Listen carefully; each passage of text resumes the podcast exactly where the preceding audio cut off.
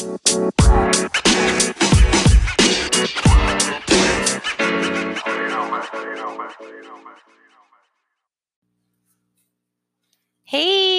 welcome everyone to Faux Teens Rise Up. I am so excited and grateful today for you to hear Brittany's encounter with Jesus. Brittany was born with cerebral palsy and now confined to a wheelchair, which does not stop her in the least bit. She, in the strength of the Lord, is on an incredible journey to be of service to others as you listen to her story, I, I, pray that you'll see that her encounter with Jesus was one of him always being present in her life. He uh, t- met Brittany where she was in a moment when she needed him most. And the encounter was him letting her know that he is with her, just like he's with all of us, and that he will always be with her and always be with us. So, thank you so much, Brittany, for sharing your story. You are an inspiration to us all. And here's Brittany's story. Let's get started.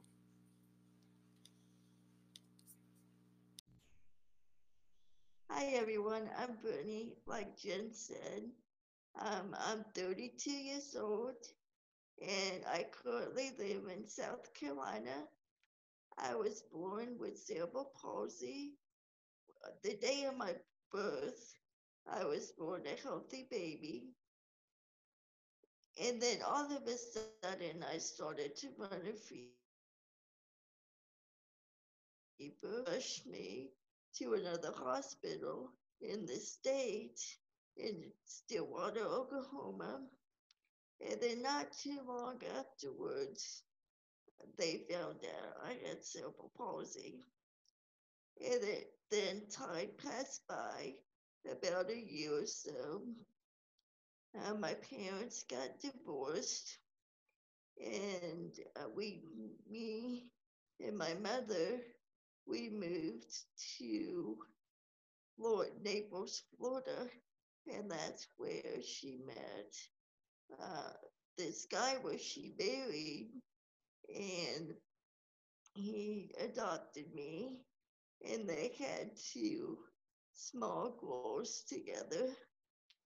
And then, not too long afterwards, when I'm about seven or eight years old, my mother passes away from leukemia cancer. And so we had to deal with that. My sisters were only two and three years old, so it was pretty hard on the whole family. And then when I was around 11 years old, I needed some surgery, some hip surgery. And so my dad was raising his other two girls too, and on top of me would have been difficult. So my grandmother was kind enough to fly me in to my uncle's place, which I was only supposed to stay for two two weeks. But two weeks turned into 15 years. Uh, he got um, guardianship of me. And those years in the beginning, it was good. He got married. Uh, they had four kids all together, four of us in the house. And so we all went to church. And that was when I met the Lord somewhere in there in my 11, 12 year old. But we didn't really take it seriously in our household. Well, then uh, a year, yeah, a year later, they end up getting divorced. So I had to do the heartache with that. And then about, oh, about a year or two later, he remarries to a nice lady. She didn't have any kids. and then they got divorced a year later. And they would go to church sometimes. You know, we we were still Christian, or should I say they were. And then they ended up getting divorced. Um, in 2000, gosh, I was probably a little before high school when they got divorced. And then afterwards, I graduated high school. And things just turned. He just started not to believe in God anymore. He fell away. And he pretty much just emotionally abused me. Um, I lived a very, very private life because anything I said to people, I would get in trouble. However, I did have somewhat of a support system, but not like how normal people do. And so, um, the way that God, even though my uncle didn't believe in God anymore, God still had his hand on my life. I believe he did that through. I had dreams where God would just come and visit me, like when I was sad or afraid or something, he would just come and speak to my heart. Like one night, I would I just come back from church. The pastor was talking about Judgment Day, and which kind of made me afraid because back then my faith wasn't as strong as it is now. And so I was afraid if I was going to go to heaven or not and such.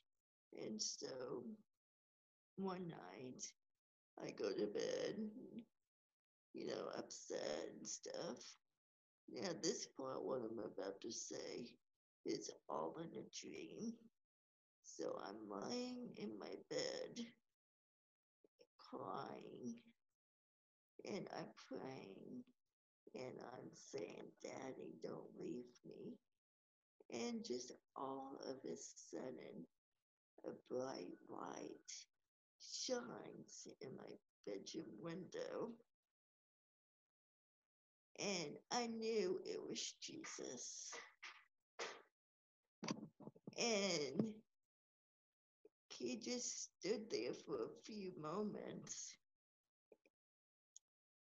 And in my bedroom window, and he quoted, I will never leave or forsake you. And I just felt the most strongest peace I've ever felt that day. The next day when I woke up, I was like, that peace was just magnificent. And and so the next day I felt the peace and um, I wasn't afraid anymore. And so just those tiny glimpses throughout my life helped. And then I had some dreams with my mom. But overall, living with my uncle wasn't the best situation. There were some times when I was literally on the verge of ending my life. And he even told me to do so. And just a lot of factors. And he basically had a gambling issue. And he used up my money. And so, but in 2010, my father, my adopted father, he came to live with me in Oklahoma. And he kind of saw what was going on, but not totally. And so he lived with us for about a year. He didn't quite like what he was seeing. Some fights were going on. And then um, there was a big fight before Christmas, and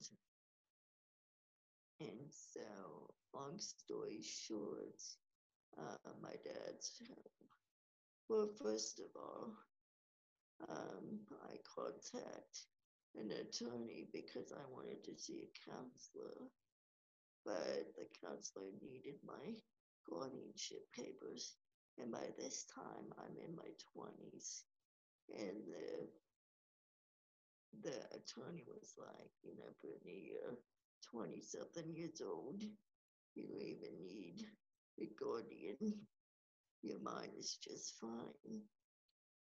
And so I'm like, okay, you know, I'll probably get in trouble for even calling you. So I just don't mess with it anymore. And then um, some time goes by, some more things happened and my dad and so um my dad was finally like after talking to one of my friend pastors who I would go and confide in, um, the pastor was like, you know, but we can't live like this anymore. We need to do something and all this other stuff. And so we my dad finally tells me to contact the attorney that I spoke with. So I did. He, my dad met with the attorney, and we start the process of getting my guardianship papers removed. And that was a hand in a hand basket, to say the least. Um, it was like a custody battle case, like a child. And so that lasted a few months, maybe. So I finally get out of there by the grace of God. And I moved to Florida where my grandpa lived. And so we lived with him for about a year or so. And then my dad gets remarried. And so they were married. I loved her.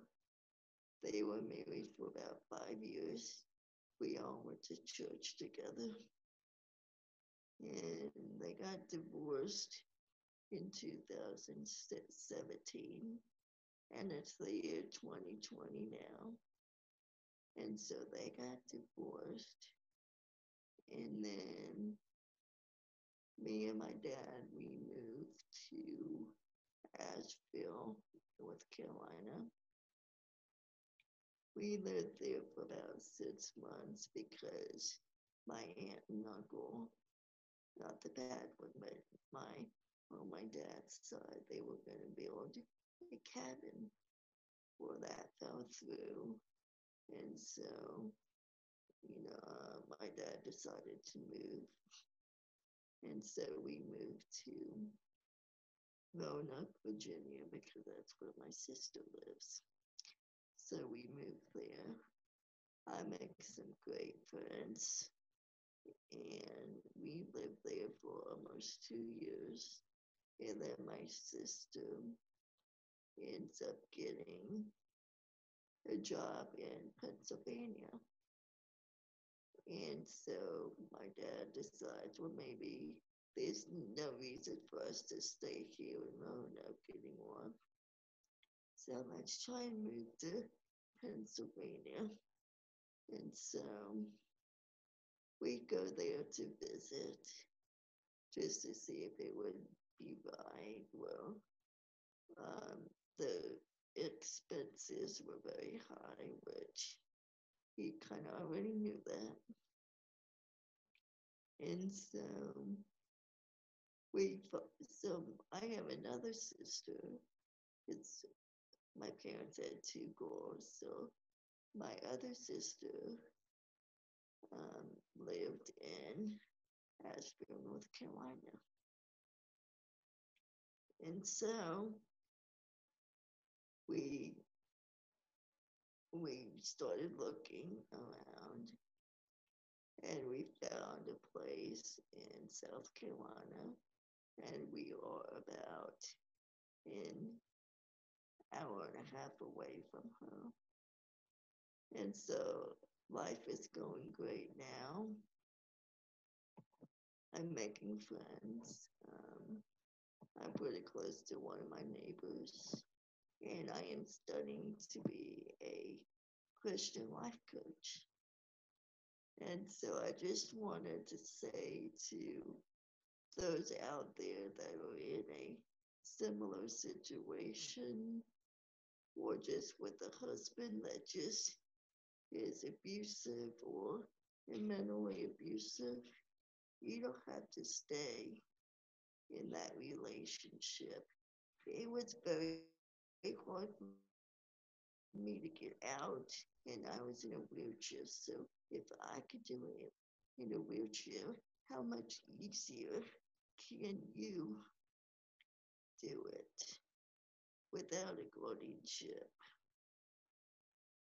So I just want to encourage you that you don't have to live the way that you're living, that you, Jesus will help you if you would just open up your heart to Him and just allow Him to work in your life. And so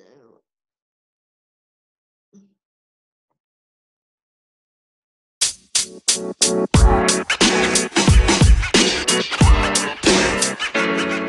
man. You know, man.